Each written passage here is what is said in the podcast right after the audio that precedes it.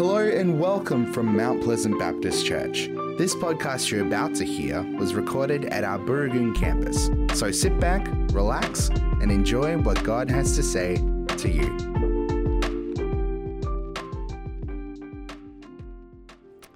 Lord, we do lift our hands to worship you, to honour you, and to receive from you.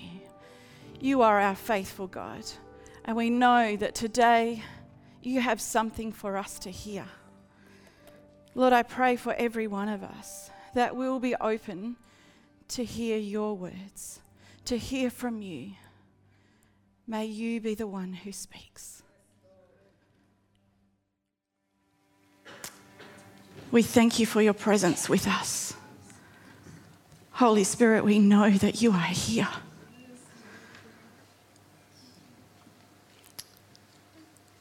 We trust you. Amen. Amen. Why don't you take a seat? Don't get too comfortable. I might stir you up a little bit today.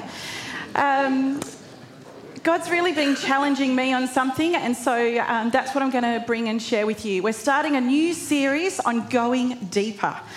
You know, we've, um, we know the Father's invitation. Nick spoke on that last week, and this week we're going to be talking about searching. And I don't know about you, but it happens often in my house that I am searching. I'm looking under things, I'm going into rooms, I'm searching. Where did I put my car keys? I thought that I put them on the table, and I thought they were in my bag, and I keep on searching and I cannot find them, only to discover they were in my pocket all along. You know, that might happen to you. There might be other things that you're searching for. Sometimes I actually walk into a room just before I'm about to leave home. I'm like, why am I in this room? I don't need to be here. And I walk, turn around, and there's my glasses. That I, if I didn't take my glasses with me when I was leaving that day, I would have been lost all day long, um, not being able to read. You know, there are times when we are searching for those critical items, keys or glasses, USBs that sometimes seem to go missing, um, credit cards Ever just misplaced that? I, I know I paid for Macca's going through the drive-through, and I often see our young adults there. Um, they're working, and I'm the one going through the drive-through. But you know, I put my credit card in my car, not back in my phone wallet. You know, we we misplace things, we lose things. We're searching for them, things that are lost. We search for them, and when they are found, we celebrate. Now, it might be that you have a quick arrow prayer, thank you, Jesus, praise you. Uh, it might be that you yell out to everybody else, else in the house to stop looking, I've found them. In the Bible, there is a series of stories where there was the lost coin, the lost sheep, and then more significantly, the lost son. And the father calls them together, all the family, all the workers, and they celebrate that he has returned, that lost child returned, a huge celebration. When something is lost, something significant, we search. When it is found, we celebrate. Now, Bible reading today is about a man who he himself was lost. He was searching and he found Jesus. He came to understand that we are all born physically, but we also need to be born spiritually to have access to that spiritual realm and a relationship with God. So let me set the scene. Jesus has just started out in his ministry. He's been to Jerusalem turning over tables in the temple people, the Jews, started asking questions, basically saying, Show us a sign of your power to prove that you have God's authority to do these things. While Jesus was in Jerusalem for the Passover festival, many people started believing in his name. But Jesus was cautious. He knew some people could not be trusted. And we're going to drop in on part of the story where one of the Jewish religious leaders, a Pharisee by the name of Nicodemus, comes to chat to Jesus. And I've got a few assistants that are going to help me today in telling this part of the story. The Bible words will be up on the screen for you, um, but there might be some slight variation in the way that we present today. Now there was a Pharisee a man named Nicodemus, who was a member of the Jewish ruling council. He came to Jesus at night and said, Rabbi, we know that you are a teacher who has come from God, for no one could perform the signs you are doing if God were not with him. Jesus replied, Very truly, in all seriousness, I tell you, no one can see and experience the kingdom of God unless they are born again. How can someone be born when they are old? Nicodemus asked. Surely, if they are as old as Pastor Nick Scott, they cannot enter a second time into their mother's womb to be born? Jesus answered, Very truly, I tell you, no one can enter the kingdom of God unless they are born of water and the Spirit. Flesh gives birth to flesh, the body gives birth to the body, but the Spirit gives birth to spirit. You should not be surprised at me saying, You must be born again. It's a bit like trying to explain the wind. It blows wherever it pleases.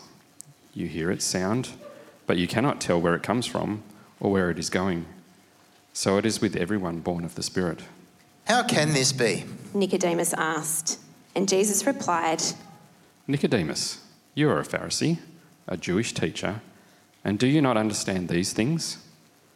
Very truly, I tell you, we speak of what we know, and we talk about what we have seen, but still you people do not accept what we say. You do not quite understand it all. I have spoken to you of earthly things, and you do not believe. How then will you believe if I speak of heavenly things? No one has ever gone into heaven except the one who came from heaven, the Son of Man. That's me, by the way. Then Jesus spoke about Moses and the time the Israelites were being bitten by poisonous snakes in the wilderness. Can any of the kids remember what the people had to do to be saved from the snakes?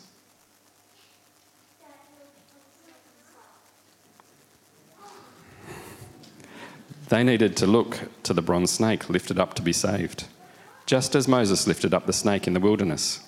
So the Son of Man, that's me, must be lifted up, so that everyone who believes may have eternal life forever.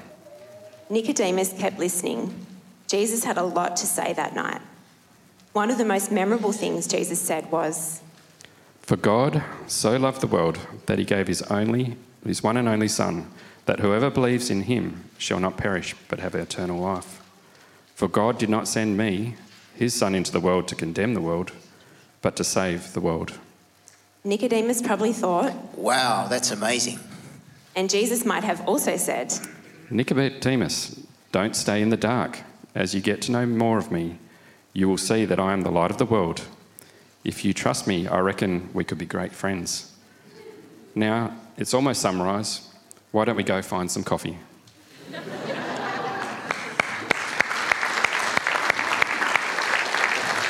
Thank you so much. Thank you to Janina, Dave, and Gary for reading, and for Dave and Ethan in acting for us today. Now, Jesus and Nicodemus may have talked all night and needed some coffee, but that bit is not actually written in the Bible. What we do know is that Nicodemus was searching for Jesus. He had questions and he wanted to know more. We're not sure why he came at night. It's often thought it's because he was doing it in secret, because he feared what others might think. Perhaps he was just really busy during the day. Although it also was very common for rabbis to study and debate all night long. Perhaps coming in the darkness symbolises that Nicodemus was himself spiritually in the dark. He was searching for answers and he came to Jesus, who was able to enlighten him. Nicodemus was obviously impressed by Jesus' miracles and respected him as a rabbi, as a teacher. But he also noticed that Jesus was no ordinary teacher. They talked about the kingdom of God, and to a Jew like Nicodemus, he understood that seeing, seeing God's kingdom meant that he would participate in that kingdom at the end of the age. But here, and in John chapter 18, verse 36, at Jesus' trial, he says that his kingdom is not of this world. And in John 3:16, he says it can be entered now, not just in the last days. The Jews in Jesus' time thought they would all be admitted into God's kingdom at the end of time. But Jesus told Nicodemus that he cannot enter the kingdom of God unless he is born again. So, this is a really difficult concept for Nicodemus to understand. Now, we have all had an experience of being physically born. We can see our physical body. But Jesus indicates here that there's also a spiritual realm. The words Jesus used to describe being born again are genan, meaning to be born or regenerate, to bring to life again. And anothen, which, we can, which can mean what Nicodemus assumed, to be born again, but it can also mean being born from above. There is something new that Jesus was wanting Nicodemus to understand and experience. Some scholars say that being born of water in verse 5 symbolises amniotic fluid, part of our physical birth. Others say that the water is about being clean or forgiven and then filled with the Spirit. There could be many interpretations. But verses 6 and 8 explain that flesh or the physical body gives birth in a physical way. And the Spirit of God is a different kind of birth experience.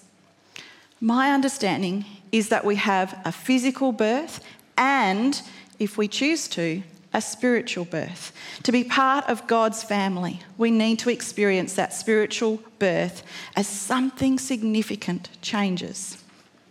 Back then, in Nicodemus's day, they didn't have meteorology and an understanding of the wind. They could see the effect of the wind blowing, but they couldn't control or understand it, which is a bit like the Holy Spirit. People who have not experienced this life transformation do find it difficult to understand what it means to have the Holy Spirit and to be in that right relationship with God filled with the Spirit. Now, a few years ago, I restored a table. We're going to have it up here. Um, it's now in my parents' kitchen dining room. It began like this. If we show the next picture, I'd bought it for $50 for some friends and I'd had it in my house covered up under a tablecloth for quite some time. Then to transform it, there was a, it required lots of sanding, staining, and painting, and as you can see, it even needed to flip over to totally overhaul the table. The finished table looked quite different to the original one, but it really was just a transformation on the surface. The table was still the same table, the same size, the same shape. The restoration process didn't change much more than just the visible exterior. When we become a Christian, a believer, a follower of Jesus, we are not talking about just an external change, but a deep and significant internal spiritual change. Some people might try to behave in a certain way, thinking that that's what is needed. But Jesus isn't wanting us to do the transformation work. He is the one who brings the transformation, the change in our lives, and it's not surface level. Titus chapter 3 helps us understand a little bit more. But when the kindness and love of God our Saviour appeared, He saved us, not because of righteous things that we had done, but because of His mercy. He saved us through the washing of rebirth and renewal by the Holy Spirit, whom He poured out on us generously through Jesus Christ our Saviour. You see, when Nicodemus spoke, when Jesus and Nicodemus spoke, Jesus was introducing concepts that could not reach their full significance and application until after Jesus had died and risen from the dead. Being born again could not be fully experienced and appreciated that night. But I do hope that you are able to grasp how important it is to enter God's family through the death and resurrection of Jesus. We have the privilege of deeper understanding. We have more information now than what Nicodemus did. There are three things that I would love us to consider as we look at this encounter of Nicodemus with Jesus. The first thing is creating time and space. Nicodemus made time to be with Jesus. He may have been busy and it might have been risky, but whatever the excuses he could have come up with, he chose to set aside time. He came to Jesus, creating time and space for them to be together. Nicodemus carved out the time, searched for Jesus, not because Jesus was lost, but because he was. In their encounter, we read the significant words of John 3:16. For God so loved the world that he gave his only son so that we could celebrate him at Christmas and Easter. no. So that we could feel good about being kind like Jesus. No. He gave his only son so that we could have eternal life, so that we could have a relationship with Jesus every single day of our lives here on earth now.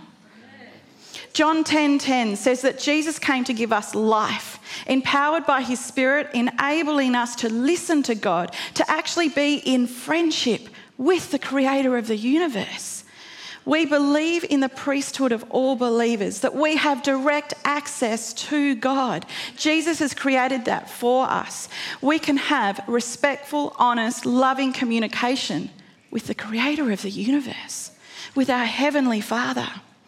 Jesus says in John 14, 6, I am the way, the truth, and the life. No one comes to the Father except through me do we make time and space to sit with God, the Father, Son, and Spirit? I wonder how many meals you have in an average week. Kids, can you work it out?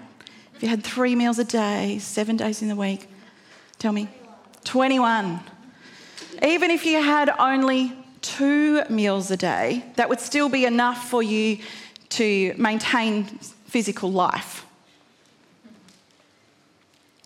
How many meals a day do you spend on Jesus' bread of life? Reading his word, spending time with him? How much investment do you put into your spiritual life? I'm going to be really honest with you today. Coming to church on Sunday once a week or watching online once a week is not a relationship with God. It is not enough you might do a lot of good stuff for God, but are you spending time with Him? The Bible records that even Jesus would often withdraw to a place where he could pray alone. I wonder if you have a favourite place or time when you daily spend time with Jesus. In our kids' activity sheets today, we've specifically focused on having a quiet time. Now, this phrase or this practice was really big in the 90s, and while some trends don't need to come back, this one does. Spending quiet time with God. Maybe you have a favourite chair to sit on, a garden or a park to walk in. Or maybe you have an app on your phone like the Lectio 365 or YouVersion Bible, and they even can give you reminders to spend time with God. Seeds Bookshop and the Reading Room have resources that we can buy or borrow to support our time to be quiet with God. I wonder if you, those of you that do practice this regular time with God, what are some of the things that we can do in that time? This is your time to be interactive, call out. What are some things you can do? Jacob? You can pray, absolutely. God loves it when we pray and talk to Him. What are some other things? Yeah.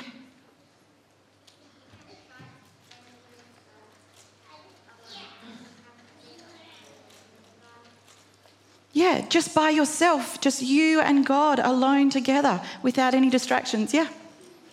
Sing praises unto his holy name. Absolutely. Singing praises, worshipping him. Jacob's got another one for me. Reading the Bible. Yeah, we can read his word. Who else has got something? Yeah. Journal. Oh, that's what I do. I have a prayer journal and I write a lot of my prayers down. Fantastic. We can read the Bible, we can pray, worship, we can wonder, we can think, we can listen. We can be still, you can move, you can lie down, you can stand up, you can be on your knees, you can cry. Whatever it is, spending time with God, it might look different on different days or for different people, but having that time with God is so precious. Which leads me on to our next statement. The next thing that we can learn from Nicodemus is the looking and listening.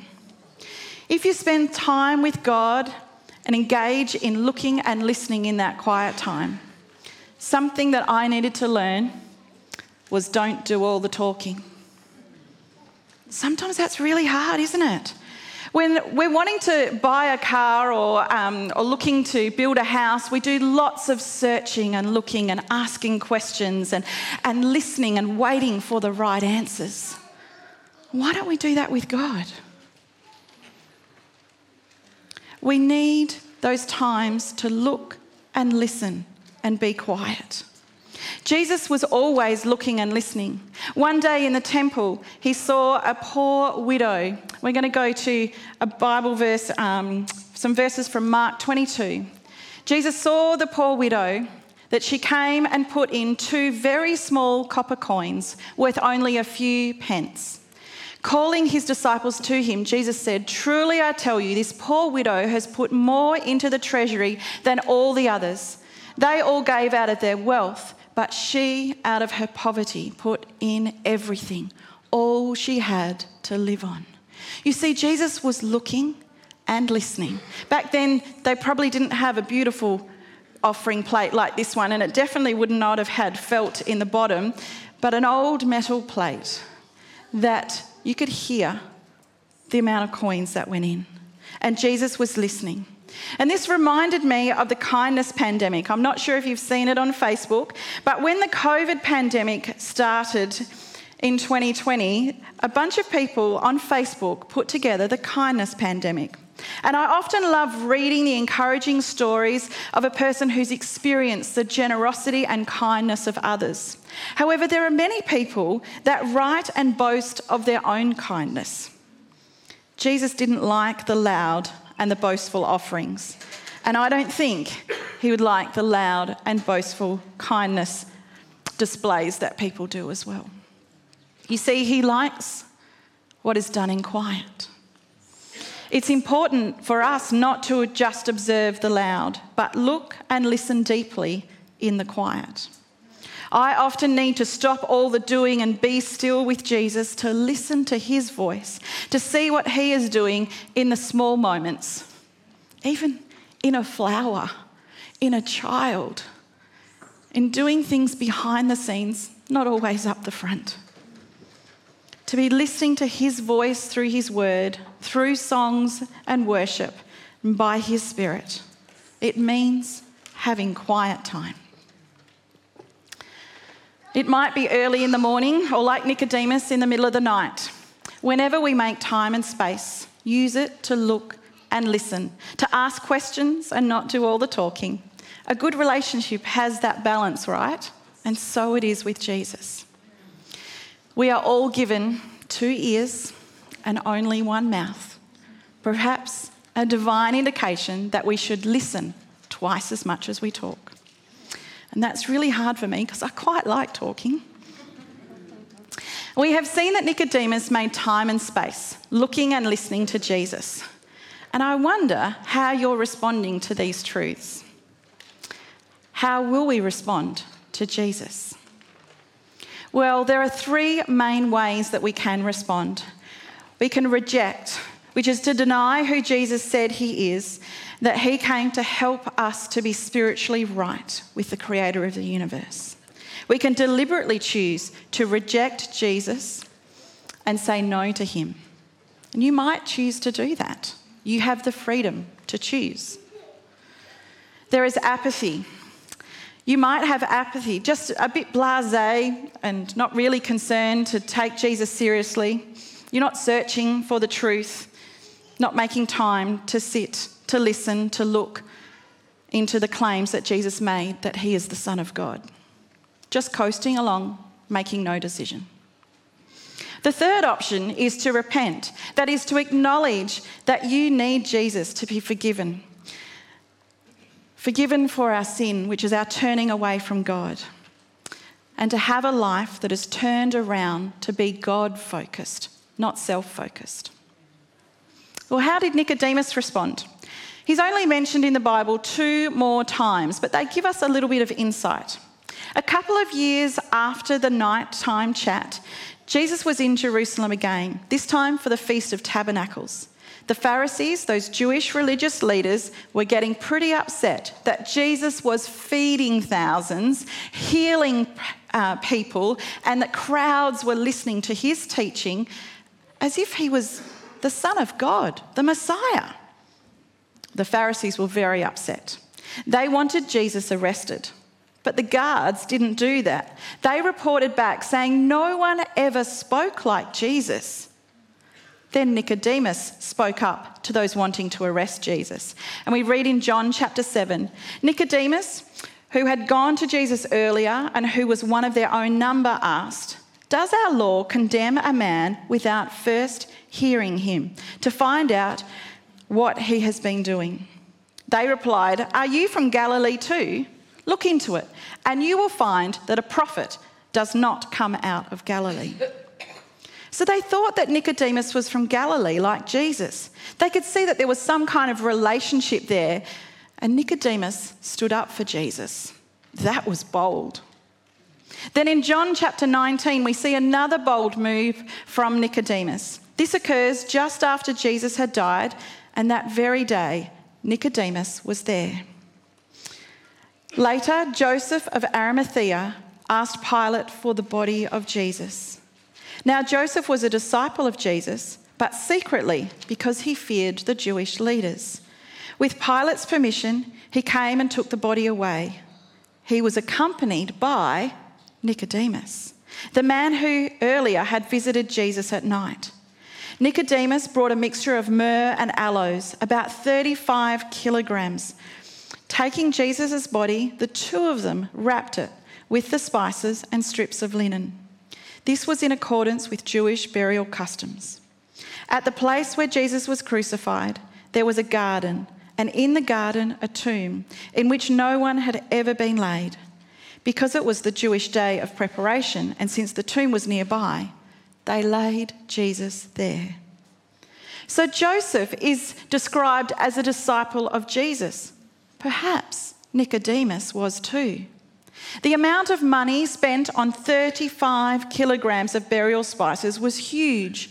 And to get an idea of how much that is, 35 kilograms is about twice the weight of Seb Rogers. That's a lot of herbs and spices, right? Um, not for cooking, but for putting on the body of Jesus. How much respect and love would have he have had for that act of kindness. I wonder if Nicodemus was a disciple, if he had been born again. He certainly followed Jesus to the tomb, to the death. He respected and possibly loved Jesus. He had been searching. Did he find the answers in a relationship with Jesus? I hope so. If you are searching for Jesus, here are some things his friends would like you to know. Paul wrote that Jesus gives the generous, gracious gift of eternal life, even though we don't deserve it. In Romans 6:23 he said, "For the wages of sin is death, but the gift of God is eternal life in Christ Jesus our Lord." Some translations say the free gift. It is free for us. It wasn't free for Jesus. He gave up his life for us to have a relationship with our Heavenly Father. Paul also wrote in Romans chapter 10 if you declare with your mouth Jesus is Lord and believe in your heart that God raised him from the dead, you will be saved. For it is with your heart that you believe and are justified, and it is with your mouth that you profess your faith and are saved. When we say, I have sinned, I've done the wrong thing, and I'm sorry, I believe that Jesus has paid the price for my sin, I want to live in a relationship with Him, that is repentance. Turning to Jesus You can say it quietly in your own mind and heart, but there is something significant about saying it out loud. Not rejecting, not being apathetic, but repentance is responding to what Jesus has done for us with gratitude and humility. As Nick said last week, accepting the invitation to join God's family and hitting the submit button. Perhaps you were hesitant to respond last week. We're going to be providing you an opportunity today if you would like to respond to Jesus. Let me just go through two more things first. Paul tried to explain in a letter to the Galatians this concept of being born again spiritually that Jesus had taught Nicodemus. In Galatians 2:20 he wrote, "I have been crucified with Christ and I no longer live, but it is Christ who lives in me.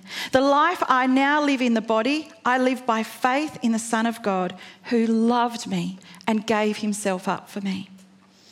And he also wrote to the church in Corinth Therefore, if anyone is in Christ, the new creation has come, the old has gone, the new is here. Being born again is to accept this incredible gift and to live a life in relationship with Jesus as a disciple or an apprentice of Jesus. It's good to have those quiet times with Him, but we also need to be public. We need to speak up as Nicodemus did, to tell others that you love Jesus and to show others that you live for Jesus. If you don't know who to share your faith with, we have rooms full of people in this building nearly every day of the week. People here to do craft and seniors gatherings, our play groups. We have kids ministries and youth ministries. We actually need more of you to be here ministering with those people. But there are also people in our communities that are broken and they need us to reach out to them. You might be stirred to be a part of street chaplains or a chaplain in the local schools. There are so many opportunities. Yes, we need to search for Jesus, and then we need to search for people that need Jesus too. Creating space and time to build on those relationships, looking and listening to their needs and responding. Will we reject, be apathetic? Or will we repent that we have been selfish and we actually need to go where Jesus wants us to go? I found it such a privilege to be able to pray with my neighbours, with my past students and, and their parents. I was chatting with a friend just the other day, and she prays regularly with the patients that come to see her. And she's come to discover that it's very rare for somebody to say, No, don't pray. People are searching, and we have what they're searching for in Jesus, but we're too scared sometimes to share it. So, can I encourage you, no matter where you are on the journey, create time and space to meet with Jesus. Look and listen to where He is leading you. Ask Him by the power of His Holy Spirit to guide you and then respond. Following Jesus is a lifetime commitment. Being involved in a ministry might just be for a season. Maybe you feel like you've had your season in one area and God is leading you to another. Maybe He wants you to serve in our preschool ministry on a Sunday morning. Maybe He wants you to serve in our youth ministry on a Friday night or with our young adults in leading a small group. Maybe He's asking you to spend time with your neighbour, your colleague at work, to go out for dinner together and go deeper. Maybe God's asking you to foster children. It could be anything. But listen to what He is calling you to do. Take that next step and go deeper. As I wrap up, I want to acknowledge that some of you may not have decided how you want to respond yet. You might still be searching and looking and listening. Can I remind you that the people in our church are not perfect, but we look to Jesus. We're not making we're not encouraging you or asking you to make a commitment to follow Michael or Sue. They're great people, but we're asking you to think about following Jesus. Jesus is the one that we follow. Now, when I was younger, I used to often climb fences on the farm, and I soon learnt that you cannot sit comfortably on a barbed wire fence. You have to be on one side or the other. And that reminds me, it's similar to this concept of being a follower of Jesus or not. You can't sit in the middle, you need to make a choice.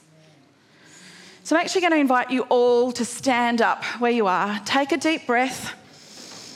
Take a moment, just pause. I sense that there are three groups of us here today. And I invite you to close your eyes because this is a moment between you and God, nobody else. Some of you already have a relationship with Jesus, and I encourage you to go deeper. In a moment, I'm going to ask you to respond physically by raising both of your hands. As our song earlier was singing, of raising our hands as a representation of what's happening internally and spiritually. If you're saying, I'm in, give me more of you, Jesus, I want to spend more time with you, keep your eyes closed. It's just me looking out. But if you want to say yes to searching for more of Jesus, making time with Him, that deeper listening, raise your hands now. And I expect that this is the desire of most of you, ready to go deeper with Jesus I praise God for your commitment to grow in your faith and your relationship. Jesus, right now I pray for all of these people lifting their hands up that they will experience an increased awareness of your Holy Spirit, that they will go deeper in their relationship with you, making that time with you, listening and looking for your direction in their daily lives. Bless their quiet times. I pray, Jesus, in your mighty name. Amen.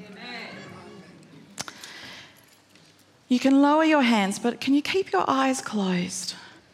Because there is a second group of us here today people that have never said yes to Jesus. You're searching, you've been coming to church even today, wondering if this is all real. What's this spiritual relationship? What is this being reborn?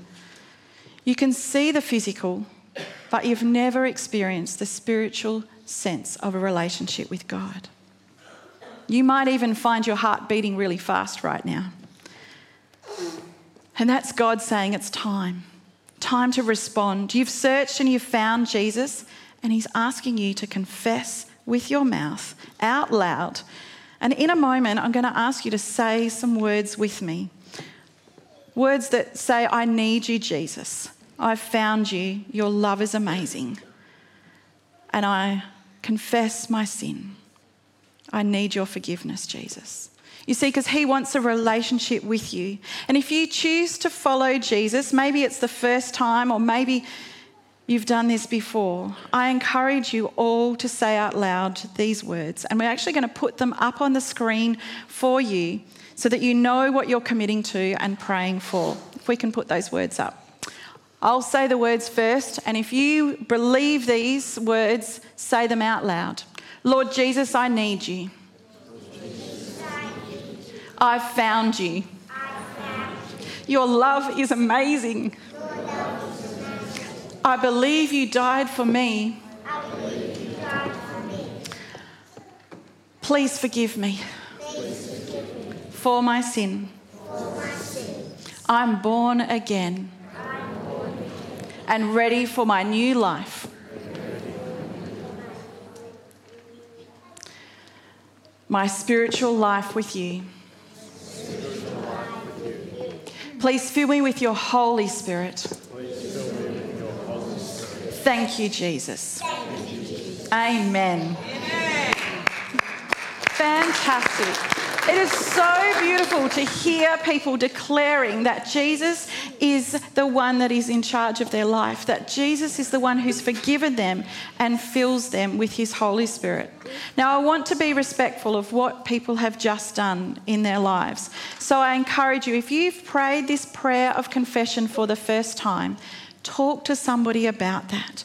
Ask for their support because we want to support and encourage you in this journey of faith. So, kids, tell your parents, friends, and family, tell those that are sitting with you. Or come and chat with one of us, one of our ministry leaders. We're actually going to have some ministry leaders here at the front uh, during our next song if you would like to come and, and pray with us. We'd love to pray with you. And just as the worship team come back up, I actually think there might be some more people here today who haven't responded yet. Maybe you've been hurt. Maybe you've got doubts, or you're still searching for Jesus. Don't give up on him. He loves you so very much, and he longs to give you life with him. He personally invites you to keep searching.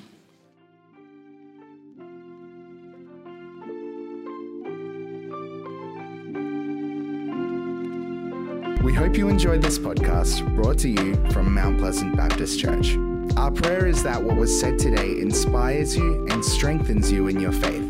If you would like to talk to someone about what you've heard today, you can contact the team during office hours on the number you can find on our website at mounties.org.au. Thanks for joining us. We look forward to having your company again soon. God bless.